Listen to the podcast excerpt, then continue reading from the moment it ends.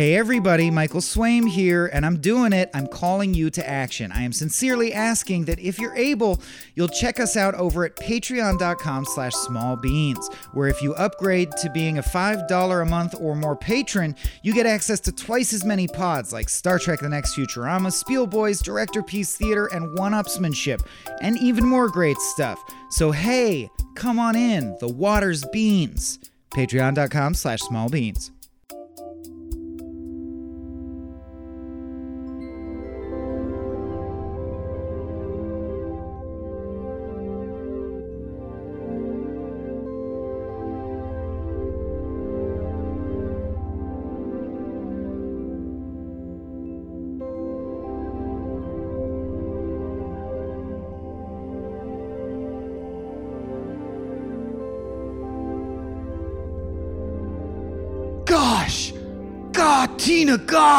Oh! yeah! Come on, Morty. We're talking about Napoleon Dynamite. No. it's Michael Swaim and Abe Epperson rating frames on the show we call Frame Rate. I still like that. I still like that pun, Abe. That me. That's how you know it's a good pod. yeah, dude, it stands the test of time. We're very smart guys. legs. We're got really legs. smart. Gosh, Shut up, gosh, Tina. Likers and such. All right, I'll stop doing it. But I do remember a period where this was um, much more abbreviated than the Austin Powers or the Borat. But we had a moment where we were all quoting sure. Napoleon Dynamite or doing the character. You know what? Yeah. Same year as Anchorman, so it kind of got. Yeah, and seventy percent of the time you quote that. Also, 100% Team of the time. Team America. And Team America. Team America. Also, I saw Team America and uh, Napoleon Dynamite in a in the same afternoon. And That's not a bad run. it I was remember. Well, we'll- overwhelming. yeah. honestly, I would, did not expect it to be like. We we did Team America and that was like so funny and we're like let's go watch this weird one we didn't know about and then we were just like uh, by the end it was like you know when you're young and you just have so much fun that you're like oh my head hurts what is happening why does my I head need hurt to lie down. yeah so that was so For real. Well, that voice you just heard. Introduce yourself, sir. My name Our is guest. Humpty, uh, pronounced with an umpty. Uh, There we go, baby. Billy Wayne Davis. Sorry, I didn't understand what was happening and if that was the intro or like you were doing. We're real. We're fast and loose over here, man. Like we've done it 86 different ways, so I wouldn't even worry about it. And I got excited But- when you were like, you were like honest. that There wasn't a. It wasn't a long. You got to like do the the ca- the the lines in that one because Anchorman, and then I was like, Team America was. I saw that in the same day, so I I got excited. Yeah, um, just to be fully transparent, I my internet completely went out again and then came back. Oh, weird. So I'm having a hard, hard time. But I, I bet that whatever happened, it happened with a plum and grace, and that it was smooth as shit and It on was smooth. format. Great. We didn't even notice, dude. So with that ticking clock and added drama, let's dive Yeah, we, in. I don't think we would have noticed at all if you would have said anything. Good, That's good, the best good, part about good. Um, well, so I'm glad I drew attention to it. Um, but that's fitting because a lot of this movie is about drawing attention to things that you normally ignore or gloss over, right? As so much of Mumblecore is, and I think this is arguably under that umbrella if you widen it enough. Um, but let's kick the conversation off as we usually do by asking Billy Wayne, uh, what's your? I mean, you already told us you saw it against Team America, but unless I missed it, um, you only implied that you think Napoleon Dynamite's good. What's your like relationship to this movie? Uh, have you always liked it since way back when? Uh, had you not watched it for over a decade like me? And what was it like watching it this time? I still like it um because it like you said it's like that it was it it was a nice compliment now that I'm an actual comedian and I'm not a college student on just having a fucking Saturday is is now that you look like I understand what it was compared to Team America, it was like a wonderful kind of compliment. And and then there's a rhythm to it that's odd that I still really love. Uh and then the performances are just I don't know. They're fucking. They're special. It was just like it's like you watch something and you're like, this is, this is a special little thing that they've done. That they've captured this thing of everybody's kind of knocking it out of the park, and they've casted the right people, and then it found the right beats, and then like your mom goes to college. That's just that no it's like one it's like it's kind of like the office in a way where that's it's rewatchable and you're still gonna laugh because there's like a, this kind of like rhythm to it. And then even when you know that line's coming you're like it's so dumb. It's so dumb and wonderful. And it really rem- yeah that line moment this time reminded me of the rushmore moment where bill murray reaches back and hits his kid. It had like the same charm to it. And i think this movie um like for me it resonated with a lot of stuff we've covered. We covered uh this movie that i think is even even less. Like it's trying to make a movie out of even less which is called the happy poet. And if you listen to that episode we were like very underwhelmed. But i think there's like there's such a fine art to something like this. Um, i count king of the hill in there. And Yes. i even count like something like uh, evening with beverly luff linn or like greasy strangler which is different. It's different. But these movies that are like a weirdo doing a close look with affection at their little weird corner of experience or interest. And in this case, it feels like a regional kind of childhood that I didn't have, right? I grew up in Southern California. That's a specific experience. Apparently, growing up in Idaho is a specific experience because Napoleon Dynamite sure makes it seem very specific. Like uh, these tropes, uh, even though it's like watching something where you go, I don't know if that's a trope, a real trope in Idaho, like that all they eat is tortillas and cheese. That's all they eat. Um, but it feels real. It feels like that could be true. It's almost like watching uh, Raising Arizona and then realizing, wait, people in Arizona don't have Southern accents. this movie is not accurate, but it No one is feels an accurate. Arizonian. Yeah.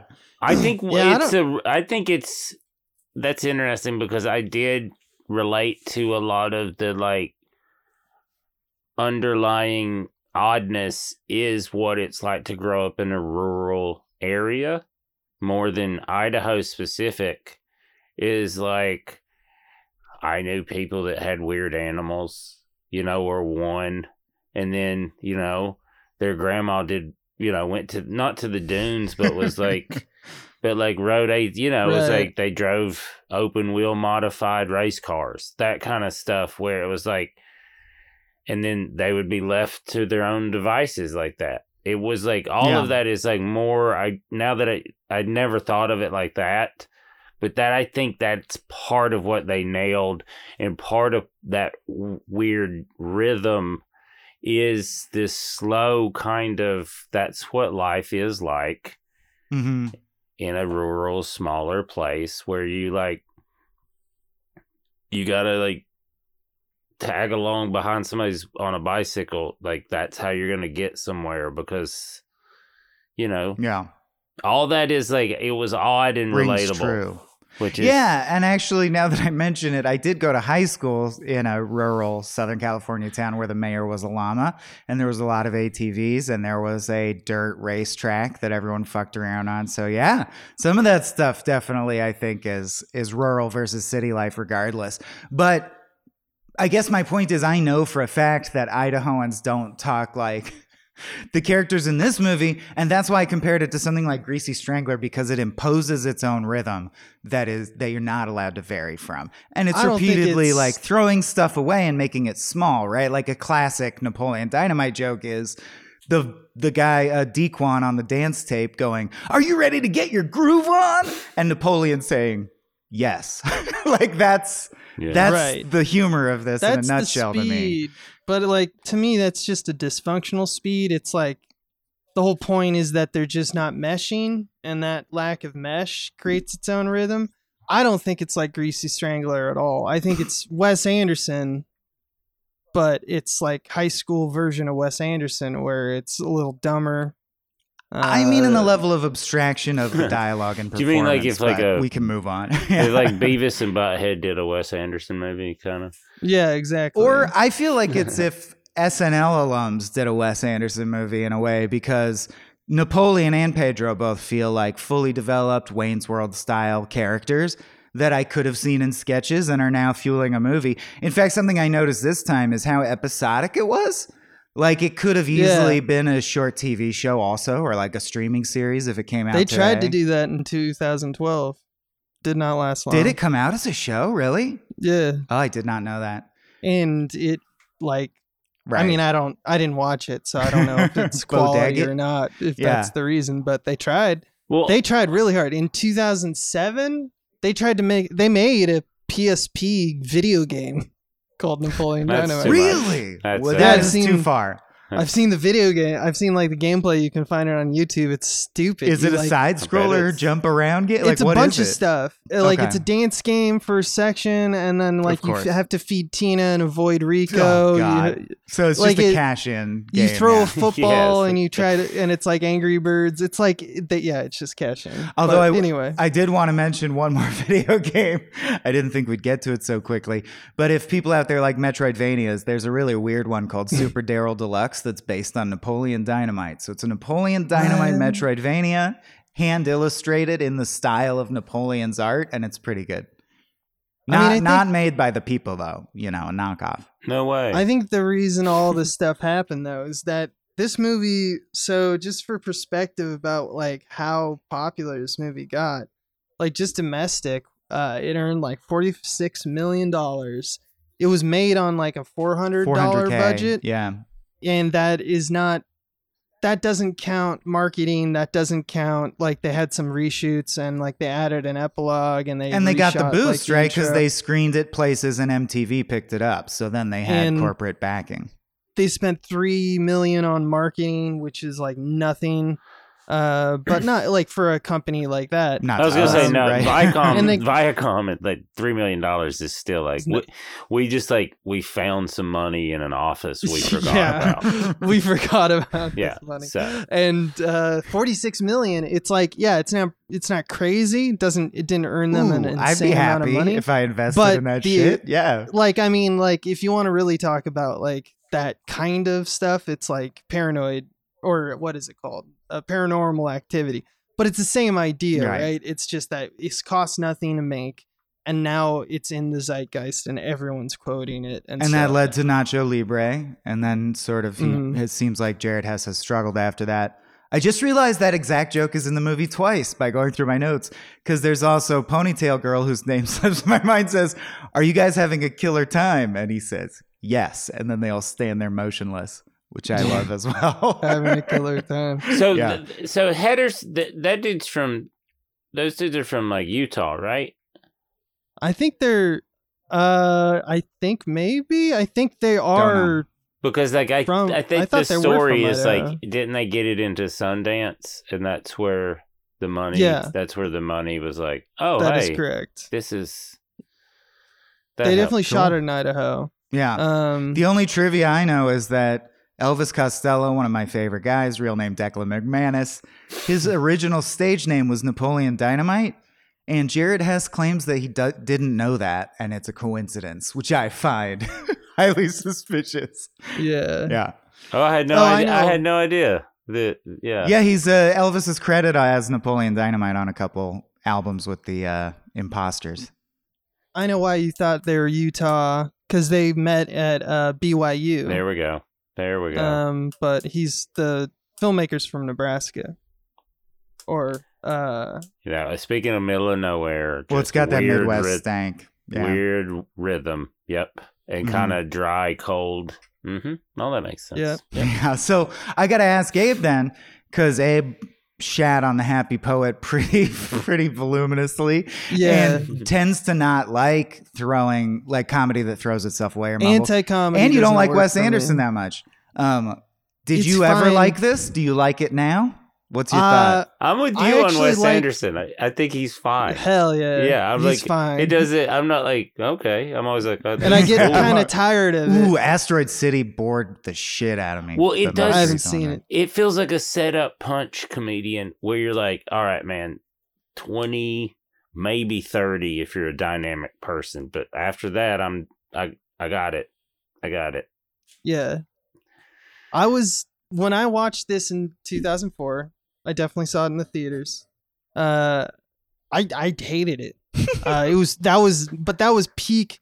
Abe had like an accent to grind. You know, Mhm. like I was real motherfucker who really hated all things twee, and uh, I still don't like twee. But you're more But, like, open for sure. It's like when like you got that friend who's like goes through like is an agnostic but like you know that they had in college or high school they were like militant atheists or and they were just, Zimbrowski, like- our friend who was constantly trying to push ska on us and explain all the waves of ska.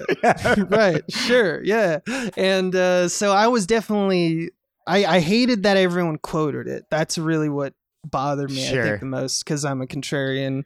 And now that i realize that that's not really the way you should see the world i'm fine with it. Like Uh-huh. this is all fine uh in fact i i can find myself laughing at all, uh, a lot of this stuff. It's just like not my cup of tea in terms of like the story i actually like the reason i think this is much in a different class than like a greasy strangler or like um you know something that's anti-comedy is that i find that this is they're doing bits. You're laughing Yeah. at people who are specifically doing a thing and there's plot.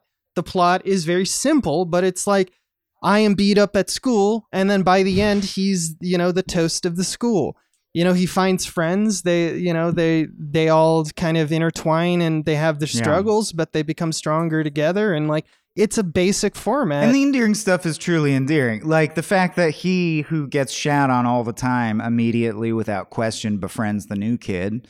That is genuinely, t- I thought that remained touching. Like their friendship is Yeah. touching.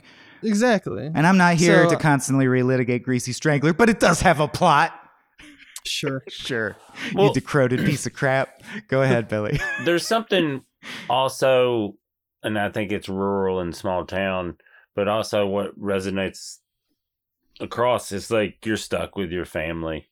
You know, it doesn't it doesn't Yeah. matter. It doesn't matter who they are. Like there's this s- period of time where these are the people you're stuck with. So this is what you have to work with hmm Yeah. and then people are swinging and missing and then uncle rico's like an all-time like as far as like like just character type he's Right. like just perfect and he's well, I know it must be true because it's Hank Hill also has the same arc, right? The high school football game that you can't let go of.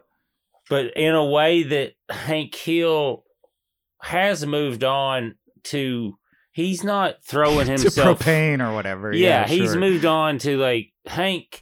Like that is a small town where you're like they just relive that peak era of their athleticism. But Rico can't. He's Leave still it. he's still like the line. I bet I can throw this football over those mountains. over the mountain. is one of the funniest, and it shouldn't like that's really good to see that line on paper, you'd be like, I don't know about this. This is like a ridiculous fucking thing. And then to see that dude deliver it is just like, yeah, no, it's one of the funniest things I've ever seen. Because I've talked to people about this movie actually before, and uh, my thought is because I was like, when they said that line, did someone specific? And they're like, yes, someone specific popped in my head. I was like, and to this day, that person still pops. And I'm not going to say their name, Mhm. but it is yeah. it is shocking where it's like, I don't, similarity just that line is perfect. There's some perfect yeah moments. Jon Gries is the name of the actor, and he has some really good impulses. I one of the things that I will always laugh at is his performance every now and then of Napoleon. Yeah, Napoleon. I wish you wouldn't look like that of me, Napoleon. Yeah, I wish you'd get out of my like life and shut up. Uh, I uh, yeah. So I just because I remember it vividly, which is so rare about movies I saw that long ago, and I will say I quickly had the opinion Abe had. I think because everyone quoted it, and I also had that media chip on my shoulder. After a few weeks, I was like, I hate that shit. It's overplayed. It's overhyped. But I remember walking out of it and so vividly thinking that was really really good. And uh, I think it's also vivid because I ate a ton of buca di beppo and, it, and wandered around, and it was so hot I threw it up in a bush. But I was like, Hell that yeah. movie was good, and um, I will never forget how hard I like laughed till crying in the theater when Kip tries to prove the Tupperware is strong by running over it, and it cracks, and he just drives away. That He one just that drives away. slayed me, dude. Dang it! Dang and then it! he drives Yeah. away. Yeah, another all-time moment for me is like a like a super supporting role, like the the boyfriend of Summer.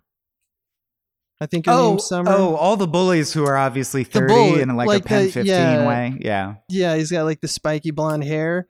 They have a thing where he like during the right before the dance during her skit, like she points out him in particular and it cuts to reaction shot where he does this thing with his body where he's like, "Oh yeah, baby." That's my like, girlfriend. She's proud That's my me." girlfriend. Yeah. You're so hot. and it's it's yeah, it's during the Backstreet Boys performance. It is if you watch this movie, it's literally to me, it's the, literally the funniest shot in the movie. I don't know. I also have a thing for just shots of random. Well, yeah, Hamlet too, People- which I hope Hamlet we cover. too We'll, we'll save me. it for that episode.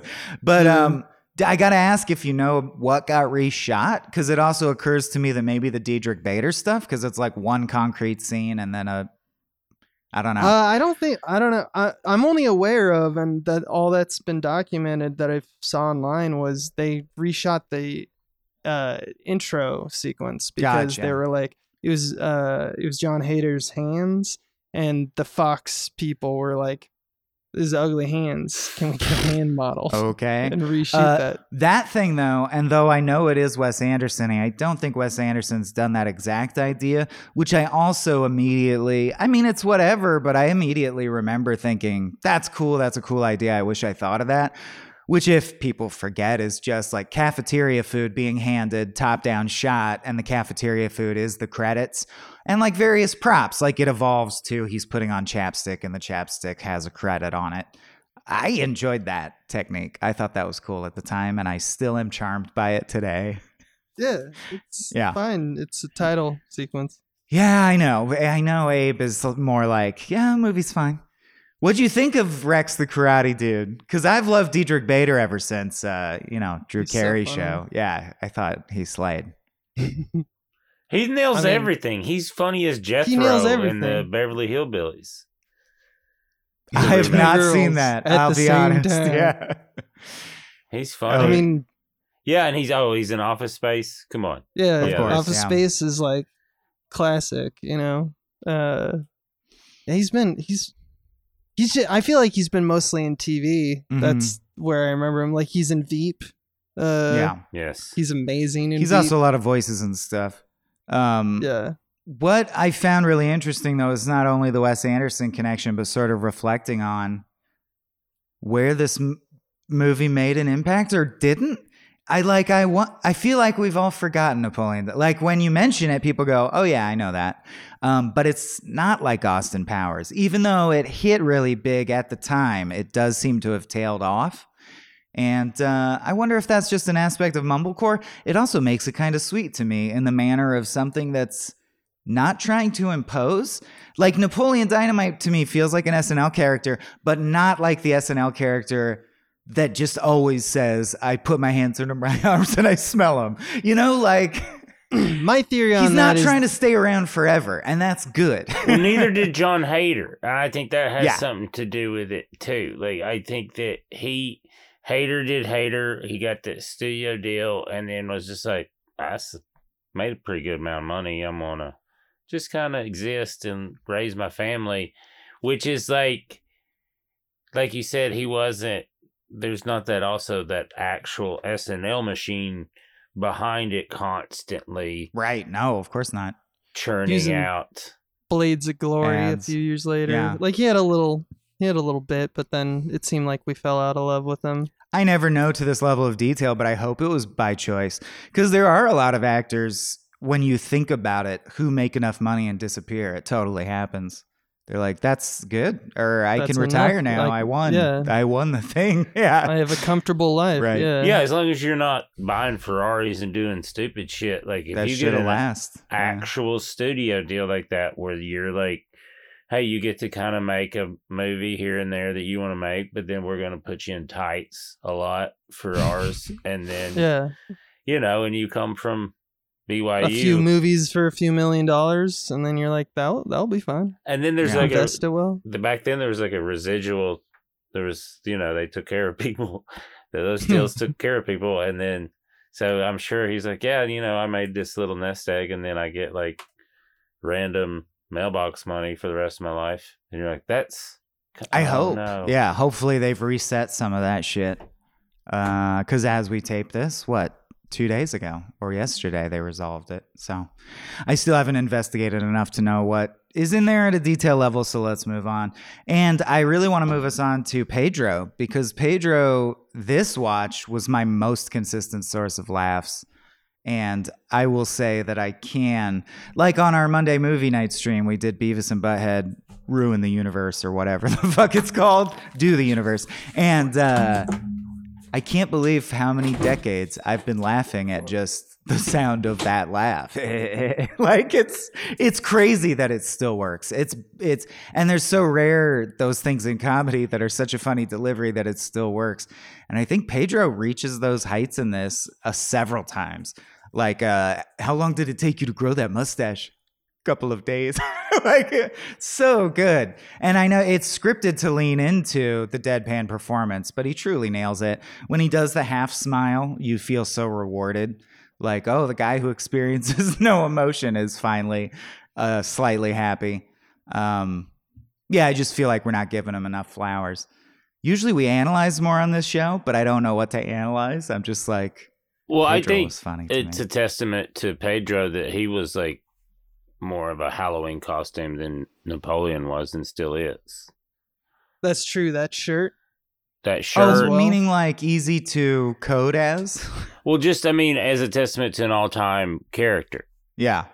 is like I still see people dressed as Pedro more than Napoleon. Do you know what I mean? Where it's like Totally. that. I think that's a testament to being like that's he is. Everyone knows that, and a lot of it is vote for Pedro, the shirt. But Yeah, the vote for Pedro shirt I owned and wore for those few weeks where I was infatuated with this movie. And it's funny now that Billy mentioned it, I think uh, Team America did knock it off my obsession list. Like that was the thing after that that I was into. It's uh it's fun when we have a year even with like two or three truly good comedies. That's rare. It is worth noting when there's like I a mean, good it's year for super rare comedy. now Yeah. because they don't make a ton of No, they comedies. Uh, but yeah, in 2004, that was like the height of comedy. I mean, for all the things that we say about him, and I'll say plenty Mhm. about Judd Apatow, he did create like kind of a comedy renaissance in the 2000s. Not just because his movies were, you know, you think what you want about his movies, but it opened the door for others. it opened the doors for like a lot of studios being like, "What's the next comedy? Who's the next funny man?" I You would know, argue like, that it was Adam McKay and Will Ferrell's success did probably did more, that more than, than Apatow. and yeah. that opened it up to Apatow doing like a his version of that. Yeah, no, that's fair. Plus, there was the internet. I think the internet did a lot of things in terms of like putting internet comedians on the map and stuff. Well, yeah, I mentioned Pen 15, which for my money is the best use of like the Clifford thing where kids are playing or adults are playing kids and you just don't care about it. I don't know if people have seen it, but in that, the girls are adults and they get crushes on teen boys who are actually played by teen boys. So the constant threat is that they're going to kiss and you really like don't want that to happen. Whoa. It's like a meta drama. Um, reminds me of also Arrested Development. They had the idea of casting Jason Bateman's sister Justine as a love interest for him Right. and like pushing it as far as they could. I love shit like that. Incest is funny to me, I guess. yeah, yeah, that needs a segue, I think. Yeah, Uh, segue, segue. and here, and here's you. your segue. One thing I noticed about this movie this time is um different from obviously when I didn't like the movie, and now I kind of like the movie. It's uh like I remember it being super like super inefficient, uh, and it caused me not to like the movie. I felt like it was just like look at all these weird people and look how funny and laugh at them, and I don't really love that. Um, and it just didn't have scenes that like push the story but i was wrong about that because while the story's not that complex it does move like super quickly like in the first five minutes we get that he's bullied we get we have fully formed like that he wants to be perceived as awesome but he is fighting against you know the concept that he's not. and he has his to lie about it, like the Rushmore kid, actually, which just occurs to me. Is he yeah, learned that from his family. Like they're all that way. Like we learn all these details in tiny little snippets, and we get like Pedro's arrival in like the first like seven minutes, if you don't count the opening credits, and it's just like, damn, that's a lot in like five to seven minutes. You know, you really set it up, and you know, and you also at the same time know how Napoleon's going to be funny. You got tons of performance from right. Jon Heder. So Well, also it does sort of. I I mean I think it's what gives it its episodic feel is it does meander ever like the bit that really stood out to me and I know the Yeah. movie's already short was like I felt this as a young man and I feel it now you don't need that time travel bit it is helpful in illuminating Rico's character but I don't know it just felt like throwing an SNL character into various bits and the time travel one was the weakest one so it's Yeah. like I it does meander, but it meanders because it's so efficient that it's like now we've bought some times. Now the character can just be on display. Like, you know, oh, by the way, I wanted to ask Billy Wayne or Abe if you know this. Is drinking an egg in a orange juice real? Is that anything? No, I think that's just it's like a sight gag more than anything. It's and like to also- show that that guy is legit a, gross. a lunatic. Okay. lunacy. Yeah, no, it's a lunacy where you're just like, I don't. I think you're more passion and delusion now than anything. Yeah, Yeah. Do the chickens have large talons? What? Large talons really reminded me of you ate sand? I ate sand. It's. I mean, yeah, it is. He was. Yeah. Just What's amazing. the did you do any farm work or like rural man work, Billy? Because I have a good one. rural man. Oh, rural my! man I work? my grandpa owned a cattle farm, so yes, Oh, okay. yes. Well, I, what what'd you get up to? just you, all the cattle farm, all of it. I Yeah? fed cows. Inseminating the cows? I, I fed cows. Shoving your hand up there? I have done that. Um, nice. Not, Nice. I've not put my hand in there, but I've been around when that's happening. Oh, okay. I've seen horses do some terrible things. Um, and then there's just a lot of. I lived in a rural ag community, you know, like Yeah. not, not super like insane rural, but it, it was like agriculture was like Yeah. the main industry kind of thing, and that's like so. So as I say, I lived in an area where agriculture was the main industry in high school, and my best friend in high school, his summer job was standing at the end of a line of cattle and hitting them in the head with a sledgehammer as they came down the line to kill them. And he'd do that's like an interesting a way, way Yeah. to do that because you I think it uh, was illegal. I don't like it's just a family farm, and that's just what he did. I think you're supposed to electrocute him or something, right? I don't. I don't I'm- think electrocute. no, I think you s- a shoot 'em. machine does it. Yeah, there's like a it's Slit their machine. throat. Oh yeah, Well- the Anton Chigurh thing. Of course, we've seen this. Well, there's also like No Country for Old Men. It's It's like, that's Yeah. part of what that device was. Right. It's like it's like this kind of efficient way to do that. That's kind of humane and certainly Yeah. not hitting them with a goddamn sledgehammer. Mm-hmm. Mm-hmm. Like you have to be strong and like He you're not strong the man. same every Mentally time. and physically, That's you have true. to be Yeah, yeah. very strong to do that. God, All right, I've taken us too far away from the movie, so to get back to it, I also want to I'm point out. horrified. That is And I'm- rough. I mean, this- I have a, a Mhm. hat that is like a. I wear a hat all the time that's from the slaughterhouse that family slaughterhouse we took our cows to, and if I told them that story, they'd be like, "No, that is I'm That's not right. Yeah, That that's is- not the right way. I figured, even as a high schooler, I was like, I'm sure that's not how you do that. Um, which is why I think the story stood out. But I just wanted to say, I'm, I wonder slash assume that it's the MTV money or happened once MTV got involved. But uh, you know, Abe and I, as regular listeners will, will know, are working on an indie movie with roughly a budget in this ballpark.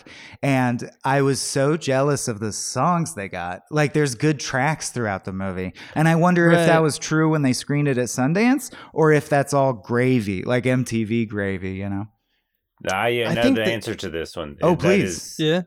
MTV came back. There was like, and they they did that for.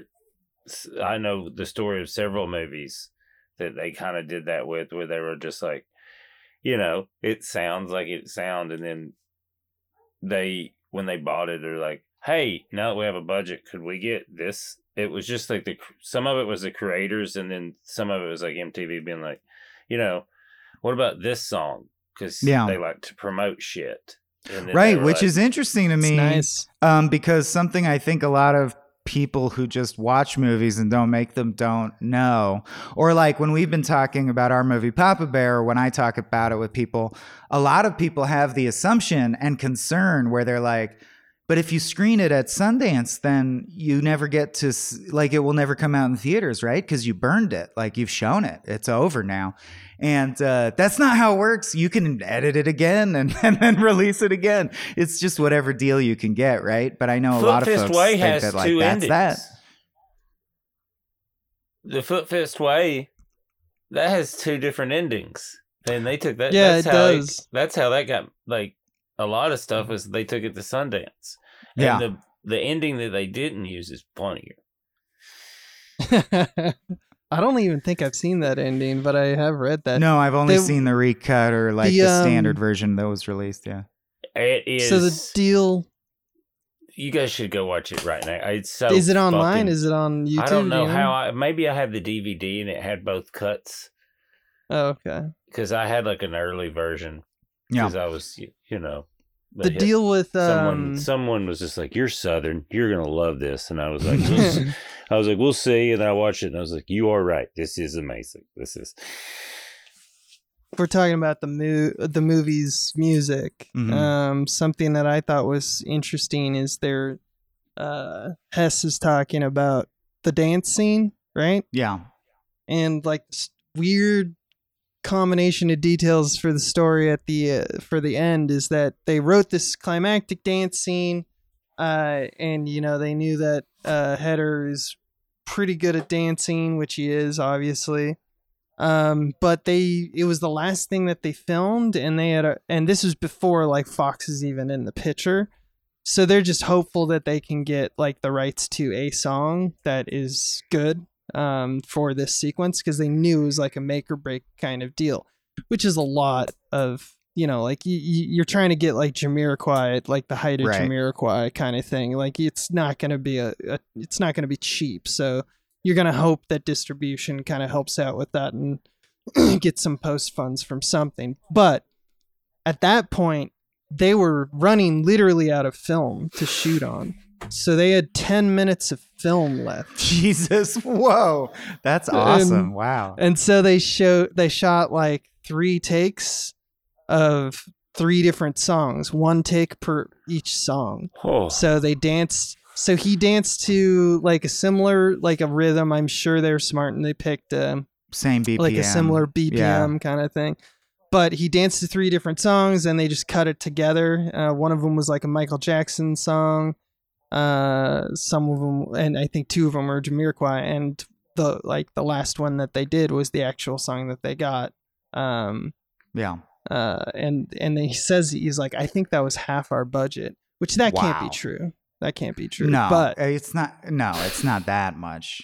No, No. but like it's and if you already spent all of your budget, you know, like, Right, right. What do you what do you mean? Maybe you half of have- their post budget. I don't know. You know, I. I think yeah, or interview. something like. I think it was half the budget that they got like from like.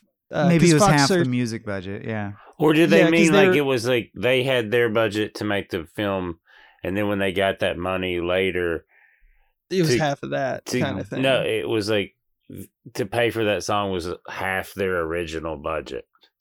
Oh yeah, that's probably right. It Where could they're mean like- any of these things. It could mean any of these things. Because that's uh, kind of Fox funny where they're Searchlight- like, yeah, th this one fucking song was like we could have we made half our film. for Well, everyone Yeah. remembers that scene, which actually stuck in my mind as the end. Like, I really thought it would, like, everyone applauded and it cut to credits. Um, I do think it's interesting that, like, this time I really noticed um, how unrealistic it feels, unfortunately, that the dance actually impresses everyone and it makes the ponytail girl happy and the school goes ape shit. Like, it almost feels like a hallucination of Napoleon's. Like, that's not how that would go, no matter how well he dances, I don't think. Um, Yeah. based on his cred thus far. and then, so, but I do love that that's it. I would have almost loved cutting out not being aware whether it's his hallucination or not, but I guess I'm a weirdo. Um, cause they do the denouement where they wrap everything up. And the only the one one I want to draw attention to before we leave the ending is, uh, what, how'd you guys interpret Rico's ending? That a woman comes by on a bike and gets off. Did you interpret that as he's had a girlfriend for a bit and that's his girlfriend? Or did a woman just appear for no reason and like enter his life? Like, is that like a comical break I of reality? my thought always was like he's just like uh he's a he's that dirtbag that's always just gonna get laid no matter what because oh, that wasn't his soulmate in your mind. That's just some lady. Okay. I just think he's just he. I mean, and that's kind of how he exists is in this delusional way where it's like, even when it's like so close to everything, like him having kind of epiphany about everything, then there's just like something, some bullshit comes along where he's like, well, I could get some puss right now, you know, like, Yeah. and then it's like he just keeps that being like, I, I don't have to really straighten up or like do anything or come to terms with anything because Even though I'm kind of a monster Yeah. to people. yeah, it's, yeah, it's he gets his ass kicked, but like, it's not a lot. You know, like he still gets a happy ending. I ain't guess it's a dead comedy, shit, but- man. Ain't not too many people mad. Look, this bike lady wants to do Yeah. some relations. like, man, we'll just go out to the desert and we'll throw football and stuff. It's like um, I like the interpretation that, like you were saying, Mike, like Napoleon dances and he dances his heart out, but it's not very good, and everyone and like he. He bottles it up And he inside, and all of the rest of the movie everyone. is just Yeah. yeah, it's just his pipe dream as he is in the corner. yeah.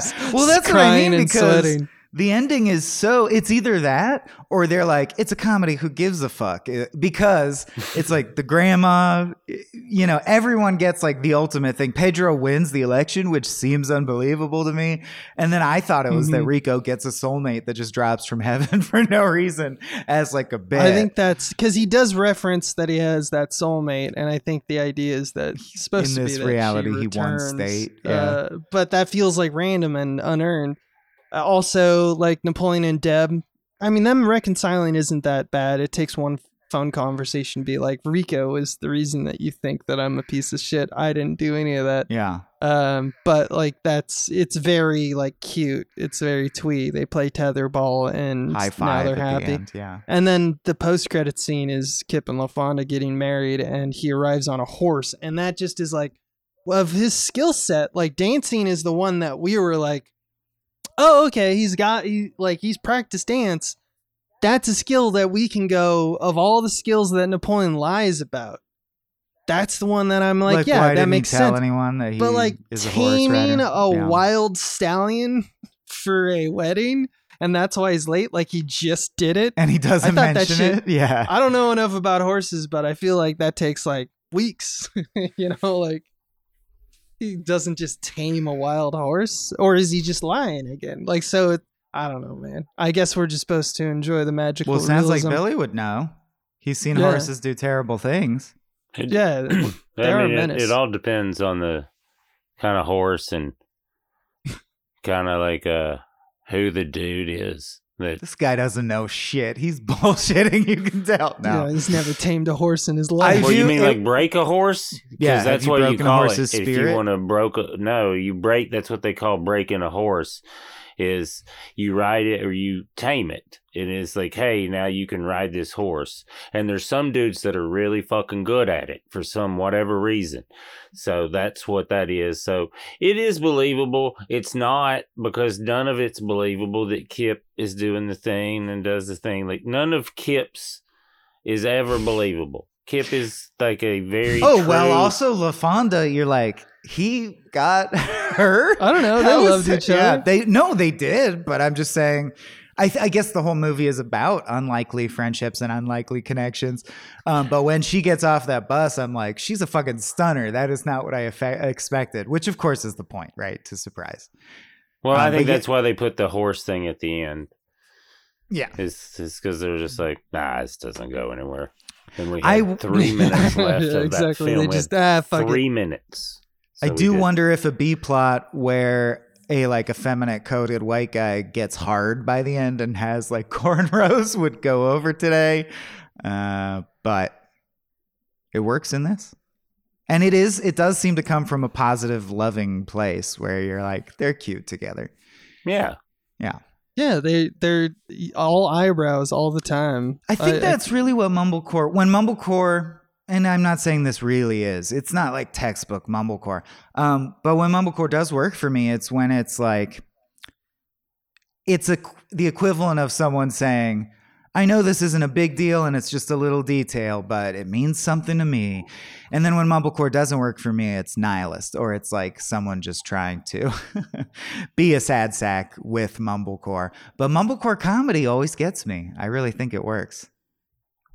Well, if, well, well, anything when it's not like there is a there are genuine personalities like that exist in that mumblecore world, and then I think I'm with you.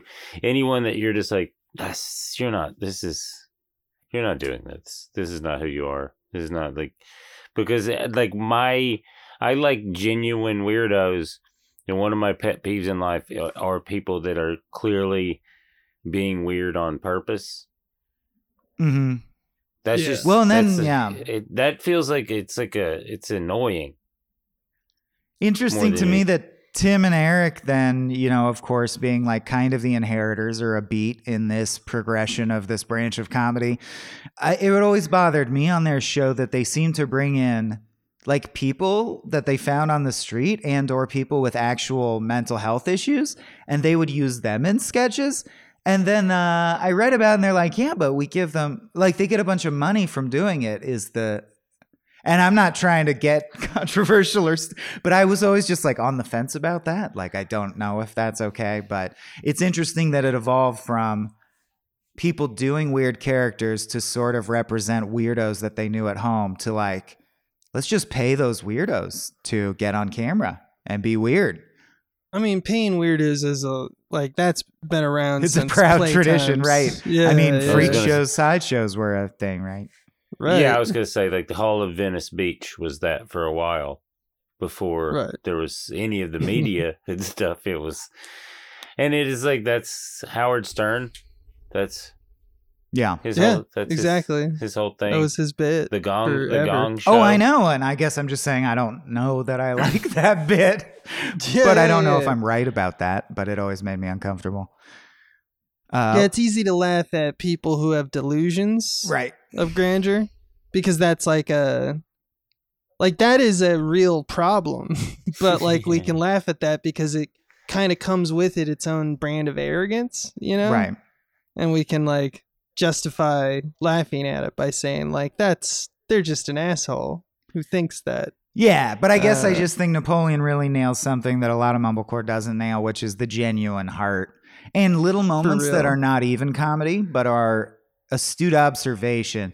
Like I guess it's technically a joke, but when he finds a sigh at the thrift store, it reminded Right. me of times. It genuinely reminded me of finding a cool thing at a thrift store. Like I, you know, my brother and I did shit like that. Like find shotgun shell casings at the thrift store and we're like i wonder if they'll let us buy these and of course they will because at this point it's just a little metal tube but you're like we have bullets like look i'm holding a bullet um, Oh, yeah so just cool. yeah, Yeah. there's actual good childhood shit in here that i had forgotten Yeah, it, he does feel I could have got you shotgun shells if you needed them. You got We'll a talk off guy? mic yeah I just Yeah. yeah. I've got a yeah. i need Shotgun shells shotgun shells and a ball peen hammer Nice. Okay. Well, and abe don't- i need abe to come visit No questions. Yeah. No questions. Oof. Well, now you know how to. Yeah, Oh, now, yeah, now you need you've to seen the press curtain nine. back. and one and and one then and just not hover and then not oh hit, not hit you- send okay not hit send until you just Just be ready. just time it when you hit the ball peen hammer. we're doing a Cheney bit Hit yeah send, it's really timely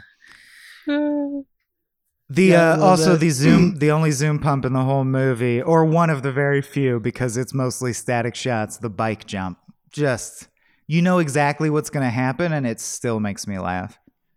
That's one of the things I think that, like, when we talk about the legacy of this film and we talk about, like, why isn't it talked about as much as some of the other ones and, like, is it still good? I think it like it jumped started a bunch of like clones. Like there was a movement of this film. Like they weren't exactly the same, but like the doing the jump like shot exactly like the tone is exactly like Hot Rod. You know, like Or even Ow My So- Balls, that web series, if you recall. They'd always do a zoom pump on the ball hit. Oh, I thought that that was idiocracy, but um, just the idea of doing this like, eh, like, you know, cute, heartwarming, heartfelt, um, kind of children playing at being an adult. Mhm. You know, like that became like a trend, I think, and I think that that is what really has maybe because of that the fact that that happened and we didn't have a bunch of like Will Ferrell clones popping around is one of the reasons that like it kind of makes a lot of noise in terms of Napoleon Dynamite's um, legacy. But I don't know. That's just me. I'm just. but it's definitely yeah how- that's what i mean is it's not like just observing weirdos it's on the side of the weirdos it loves the weirdos and Totally, that's when i think movies like that work um, you know the opening line i never of course as a kid thought of it as meaningful because i didn't think about screenplays as screenplays but the first line is what are you going to do today napoleon whatever i feel like and like that's right? That's a weirdo That's- and that's something we admire is to be that young and already comfortable with yourself and not give a fuck. Although he Whatever I wants to be like. beat up less but yeah whatever i feel like gosh. Uh, also i Uh, actually think they have astute observations of the popular kids. Like to me the speech who wants to eat chimichangas next year? Not me. If i'm president it'll be summer all year long. That is a p- pitch perfect like speech that the girl who does win president would give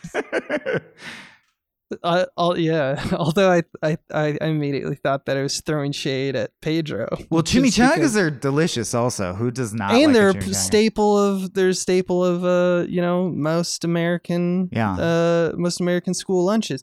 But like I felt like that was like there for her opponent, you know. Mhm. But just to show how mean she is.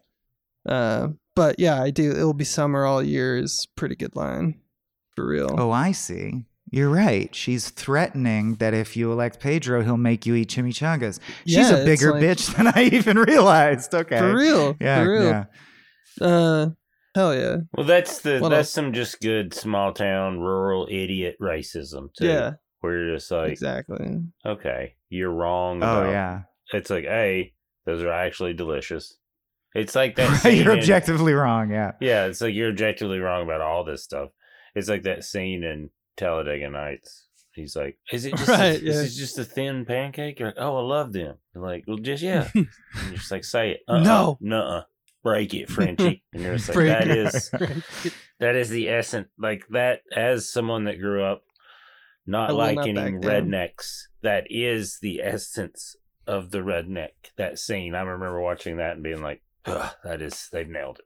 That is it." it's the chosen ignorance, you know. of like it Yeah. being explained to you and you agreeing and then still being like nope fuck you and The like, that's opposite. it Yeah. that is it It's just not how I was raised. Fuck off. That's the brain. That's the ba- brain part. yep um, yeah. I okay. I gotta. I'm sorry to use you this way, Billy, but you mentioned your ag knowledge. I gotta ask also: Is judging, is drinking milk and then judging it a real ag thing or fair thing that you've ever encountered? i i mean i wasn't in the dairy we didn't do dairy stuff Okay. so that would be more of a wisconsin person question so i it was one of those things where i felt like this is an exaggeration but i'm also not familiar enough It might With- be right, with right. dairy stuff to be like I don't know. Some people can do this, so it may be a thing. And I, I- I, mean, yeah. there is like a, you know, the way they judge horses and the way they judge cows is all it's different by the breed and the type and all that. So and it is oddly specific, and what they look for is but not impossible. Well, it is it's cultural. I do it is, believe it's we're honest. impossible that they would put bleach in it. He drinks one and identifies that the defect is that they put some bleach in it. The uh, the second one is crazier to me that he it was raised near a un, onion Oh yeah, patch. this milk That's is, even more this subtle milk to is from a cow that got into an onion patch. I mean- Ah, amazing. I think maybe that's an exaggeration of like, you know, wine course, people, yeah. but I mean, also right. I have a cannabis podcast preservers. that I do with a grower, and listening to growers talk about cannabis, it gets kind of that ridiculous. And but they do know what they're talking about. It is Yeah. kind of wild that they can, and then science will back them up. So the thing is. Just uh, just hit me up on Instagram or Twitter if you guys know. I am now. I'm very curious if it is a real thing because it, it just sounds like some Wisconsin 4-H shit. But Right, I don't and King of the Hill did a late season episode where Bobby grades meat, and I assume that that's real. That is real. Of yeah, course, that's real. Of course, so the quote, but I just want the milk one seems like maybe they did something adjacent for comedic effect, but I don't know. If you're out there judging milk, please let us know. we had a garlic festival where I I've been to the up, Gilroy Are you Garlic Festival. Yeah. Yeah, The garlic ice cream Yeah. is good. Yeah. and there's there's garlic like Everything. Basically Everything. contests Yeah. The of best- it, all kinds. Best tacos I've ever had were in Gilroy, mm. California. I mean that the stench of garlic wafts all the way down to the s- like To the freeway. Past the Like you drive Bay, you're driving yeah. by the town and you smell garlic. Yeah. it's so delightful. It's great. And then you get tired of it and then it's gone. and it's like Yeah. the perfect amount of time. You just have like a weekend and a half of garlic deliciousness constantly. Anyway. It is Anyway. nice. It's a nice little place right there. You got to cut through to go to Santa Cruz. Yeah, that's right. This is the worst video ever made. Napoleon, like anyone could even know that. Like anyway, it's great. there's some yeah. there's some bangers for sure. Yeah. Uh, Incredible lines. did you draw her a picture? Heck yes I did. Yeah, yeah. Um, Pedro getting super, super hot and having to go lie down is awesome to me. Yeah, he. Dr- I like that he put the detail in that he drank uh, some cold water, but it did not help. Mhm. Like I just like him going through the process of like I tried this, it didn't Yeah. work. I tried this, it didn't work. I did. I thought a liger was something that he made up as a goofball, and then I've Nah, played. I've played with one. I've actually so's played is with one. like a yeah. Played horse with is the a thing, right? A Yeah. horse, Flippin' horse zebra. sweet. Yeah, horse zebra's a thing. Yeah, those are. I, I think that's sort of things they probably looked up and were like, "This sounds like." It was. I just think that's like those are thought out jokes Yeah, where they're Well- like people are going to look this up one day and be like, "Holy shit, this is real." yeah. Because like at the time, the internet wasn't huge. It was still getting. It was still getting ramping up. It's still ramping up as far as I'm concerned. We'll get it'll get good soon. It's gonna I get real don't- good. I hope you're right. I hope it's. I get yeah. Uh, I'm not going to read all the quotes I wrote down, but I did. I do notice as I'm reading them back in my notes. Um, and if you know me, this is high praise for me. It kind of reads like Chris Onstad dialogue, who's the guy that did Achewood, which is like Yeah, to damn, me some of the best dialogue writing ever. Um, well, I'm mainly thinking of the Rico one.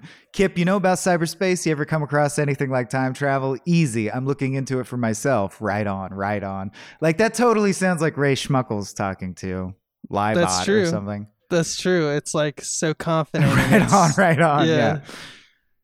Like I know exactly what this motherfucker's talking Mhm. about. Oh, Yeah, and I, love noticed that for the first time this time that when they test the time machine, and this is the one bit I did like, it's already set for 1982, which was the year that he said he could throw a pigskin a quarter mile, or like you know four scenes ago. So he clearly used it. Uh, are are they still letting you run for president? Yes, I don't understand. They say you're not allowed to have pinatas that look like real people, but in Mexico we do it all the time. True. Yeah. I or just like- effigies are a popular kind of pinata. yeah. Yeah, exactly. I just like that little bit of like it's everything is matter of fact with you know. I, I- Yeah. I, I love how Pedro is just like. How long did it take you to grow that mustache? A couple of Yeah, days. like it's just true. he's just straightforward answers, honesty. It's beautiful. Mhm. That's like why you love these two. Is just that they zen. they're not trying to hide anything from any of them. They're zen. They're in them. They're truly Yeah, mind. exactly. They're mindful people. Is what it is. Yeah. Yes. I love it. That's that. true. I love He's that so yeah. much. Napoleon's present all the time. Yes. That's interesting. super yeah. present and super genuine and kind. Like he's a kind person. Mhm. Like people, it's like a meme now with like you know you know you don't have to drink you know uh one percent milk. You could drink whole milk if you wanted. as a like a pickup Like, line not is like one of the fat, yeah. cute. Yeah, yeah, it's like one of the cutest things in the world. Yeah, I wrote in all caps. It just wins on tone so hard that you overlook some of the filmmaking being what I would call just extremely simple and straightforward, which is not Yeah. bad at all. like Apatow's even more like he just does over the shoulder coverage, which actually does grate on me eventually. Whereas this like low key Wes Anderson style, it doesn't get in the way. It's fine. It's pleasant. And then the tone of everything is just wins me over. And Yes. actually as as we've been talking, I realize Wayne's World kind of has faded away. It's I don't no one ever talks about Wayne's World anymore. And it's good. I mean, comedy changes so fast that it's hard to say. But yes, it's still considered but people are still very aware of Borat and Austin Powers. I mean, like no one talks about like the jerk or something like that, but like it's still considered in on lists on the internet, you know, as like Yeah. top comedies of all time. I think it's overlooked. Wayne's World's overlooked just for joke per minute yes, ratio. is Yeah, just Right, That's yeah. what I mean. fucking incredible. How many jokes are in there? Right. Any Mike Myers movie is going to have a bazillion jokes in it. I kind of liked his Pentament or whatever, the Pentaverate thing he just did, where he's every character and it's old man Mike never Myers. see that. It's not. It has Oh. moments. It has its oh, moments. How I Married an Axe Murder is Ooh, underrated. masterpiece. Is Just an, like uh, the just him being s- s- old Scottish man, I could watch for years. Yeah. just not days, Oh not God. months, years. It, he makes me laugh so hard doing that. Got its own weather system, you know, all that shit. Well, speaking of you know a pitch perfect tone and uh, incredibly insightful observations fastened uh, fashioned into stellar jokes that will swell your heart and make you split your sides. Uh, we're about out of time. So, Billy Wayne, where can people find you, follow you, imbibe your comedy, and uh, stay abreast of what you're up to? If you Google Billy Wayne Davis, all that stuff will come up. I have a couple specials on YouTube that are available to watch for free.